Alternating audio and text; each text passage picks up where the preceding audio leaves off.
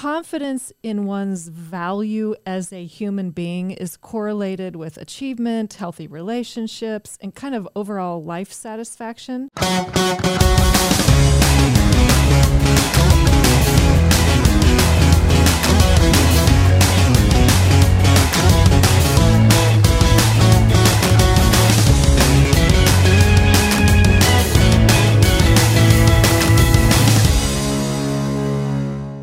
Ladies and gentlemen, welcome to the Lost Art of Parenting, a parenting podcast here to help educate, entertain, and encourage you in all things parenting. We want to help you understand what you are doing and why, so that you can increase the odds of raising children who are prepared for life while also enjoying your job as a parent and enjoying your children along the way. My name is Jesse Merrill. I'll be your host, but we cannot do our parenting podcast without the parenting master herself. Dun, dun, dun, dun. Kim Cross. Insert sound effects. Thank you, Jesse. What are we talking about today, Kim? Oh, my goodness. Something I think we all need to hear about more is our self-esteem and our confidence. And I thought I would start with, you know, there's we're going to get into descriptors and definitions and the components of self-esteem and all mm. of that. But, you know, self-esteem starts obviously very early in life, in early childhood. And it grows up until about the age sixty, and then it starts to decline in old age. Just a little side note, I'm sixty, so I guess I'm at the I guess peak. You're on the downhill. You're on the downhill from here. It's just Take downhill. That as you will. Oh, that's depressing, but no.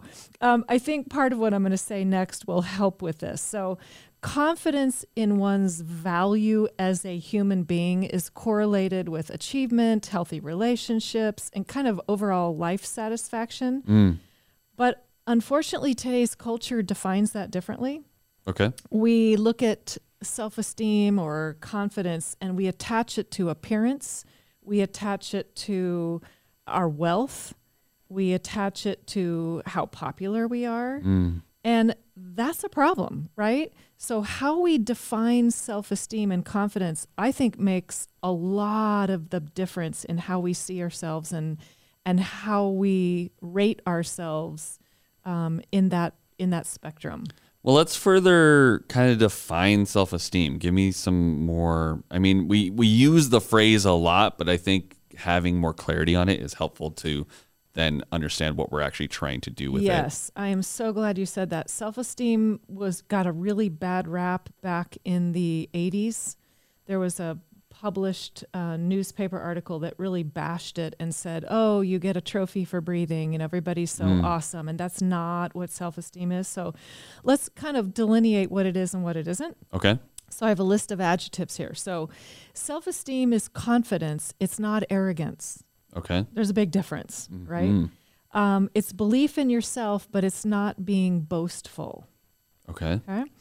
It's feeling loved and valued, but it's not narcissism, which has become a big word in our yes, culture today. Absolutely. We're throwing it around like crazy. Um, it's knowing yourself, know thyself, very important, but it's not necessarily self-centeredness. I'm only going to worry about myself. I'm not concerned about anybody else. Okay. Okay? Self-esteem is a healthy pride. It's not false pride. Hey, I'm good at everything. I'm awesome. Well, no, you're not. Mm. Nobody is, right? It's yes. competence. It's not empty compliments. Okay. We don't just give somebody empty, empty compliments just to make us or them feel better. It, you have to be good at why you're being complimented, okay? It's accomplishing goals instead of trying to please. Okay. And then it's healthy risk-taking. That's a sign, actually, of high self-esteem is healthy. That's the key word, risk-taking. But it's not being foolish or fearful. Okay. Okay? One of my favorite definitions that came out of the seventies and eighties, so I guess I'm dating myself, was by a self-esteem kind of pioneer or guru named Nathaniel Brandon. And I love this quote. He defines self-esteem as a quiet confidence in one's potential. So if you break that down, you're quiet, you're not boasting, you're not arrogant, you're not narcissistic, you're not real public about it, but it's about my potential. I, maybe I haven't done it yet, but I can look ahead and go, you know, I think I can give that a try. And whether I fail or not doesn't matter. I'm taking a healthy risk. I have the confidence to give it a whirl. Okay. So I just, I love that. A quiet confidence in one's potential. So I guess we're about to kind of move into what building blocks we might see in self-esteem. But I think it's really important that you kind of give us a reason why you can talk about this. Why? What What are your credentials right. that, that allow you to speak to these things in self-esteem? Right. Because normally that would fall under somebody who's a psychologist or whatever, right? What What qualifies you to speak in this? Well, I was very, very honored and privileged to work with uh, Robert Reisner, and he was the president of the International Center for Self-Esteem in the Bay Area. And we got to travel quite a bit as a team, a number of us, um, even to places like Russia after the fall of communism and at the time, and a lot of other places where we got to train people, educate people, and encourage people. And he came up with the five building blocks or five components of self-esteem. And I was trained under him for years and then did trainings with him or separate from him eventually when he retired. Okay. So I thought I would uh, kind of break down those five components roughly um, and give people sort of a, a, a good grasp of what does self-esteem and confidence, what is it composed of? So if you can think of a pyramid, the base or foundation of the pyramid is sense of security. So we feel secure, we feel safe, there's some predictability and continuity in our lives. That's always a good thing. The second thing that's built on top of that base is the sense of identity. Who am I? How do I view myself? How do others view me? How do I think others view me? It's complicated. The third one, the middle section of this pyramid, is the sense of belonging, meaning where do I fit in? What do I have in common with other people? My values. And am I accepted, and do I have um, a place where I belong and I have um, something of value to add to a group? Okay. Okay. The next, the, f the component number four is sense of purpose. Why am I here? What are the gifts and talents I possess, and how can I use them toward serving other people and, and making a difference in the world? Mm. It gives me really a sense of, of um, why I belong, Uh, not only to a group, but where I fit in in the world. And then the last one is a sense of competence, meaning, okay, all right, I'm good at these things and I can apply them and I add value to whatever situation I'm in regarding those skill sets. So we've, we've kind of def defined these building blocks, which I think is super helpful of how we get to that goal of self-esteem. But ultimately, you and I as believers, mm-hmm, that might look slightly different as to what the world might tell us it is. So Very can secular, you, can, yeah, isn't it? Can you speak to how we as Christians might see self-esteem and how we might pursue it? Right. I think you can still use those five components, but from a biblical point of view, I think is what you're saying. So we get our identity through Christ as believers, mm-hmm, right? He's our creator. And uh, Genesis one twenty-seven, God created man in his own image. So we know that God created us wonderfully and be fearfully made. That's Psalm one thirty-nine. We know that we are created in his image, which can't get much better than the image of God. Right. And he made us with a purpose. He made us with skills. He made us with an identity. Um, and he gives us that sense of security in who he is as well, and that he's in us. So I can do all things through Christ who strengthens me, which is Philippians four thirteen. If, if you can look at those components either through secular eyes or through Christian eyes, I think they all still fit. Absolutely. I think so as well. Talk to me a little bit about what um, low self-esteem might present as. If you're a parent, you're looking at your children, ultimately this is a parenting podcast, you want to kind of know, is my child have high, medium, low self-esteem? Mm-hmm. And you're probably going to be looking for warning signs. So let's talk about what warning signs or what should we be looking for in a child that may be presenting with low self-esteem. Yeah, and I'm glad you asked that because I get that question a lot. Parents will say, here's what I'm seeing. Is this normal or is this right? Mm. Or what should I be looking for? Right. Um, and kind of warning signs, as you mentioned, of, oh, I think we're heading down a bad path. So okay, I've got quite a list. I'll try to go through them as quickly as I can. But indicators of low self-esteem are they're constantly testing the limits and manipulating. I know that's probably not what you'd expect to hear right out mm. of the gate. But a kid who doesn't have good boundaries, and we talked in many of my podcasts about setting and enforcing limits, mm-hmm. um, if they don't have those limits and they become manipulative and they've got too much power, not a good thing for a kid's self-control and, and part of her, their um, components of self-esteem. Uh, these kids typically lack motivation, are very whiny, okay. meaning I'm not secure in who I am, or I don't know what my skill sets are, I don't know how to apply them. So that that feeling of purpose and competence is lacking. Mm-hmm.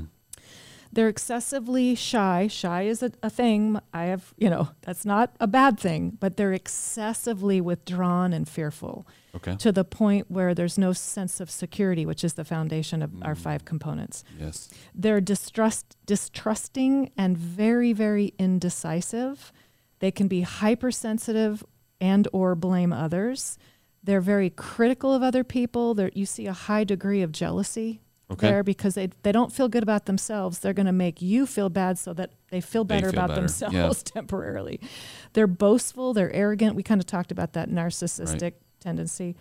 Um, they don't like to share with others. They don't. They feel like anything I give away is lost forever, and they kind of panic. Mm. And that's a kind of an insecure position. Um, they bully and tease other kids. We see that quite a bit. Um, they can fall victim to peer pressure very easily. They're they not want to feel value because they want to fit in to feel valued, and so they'll do they whatever do. everybody else is doing. Yeah, and they're not thinking for themselves. They're listening to an outside voice instead of their inside voice asking, is this good for me or not? Right.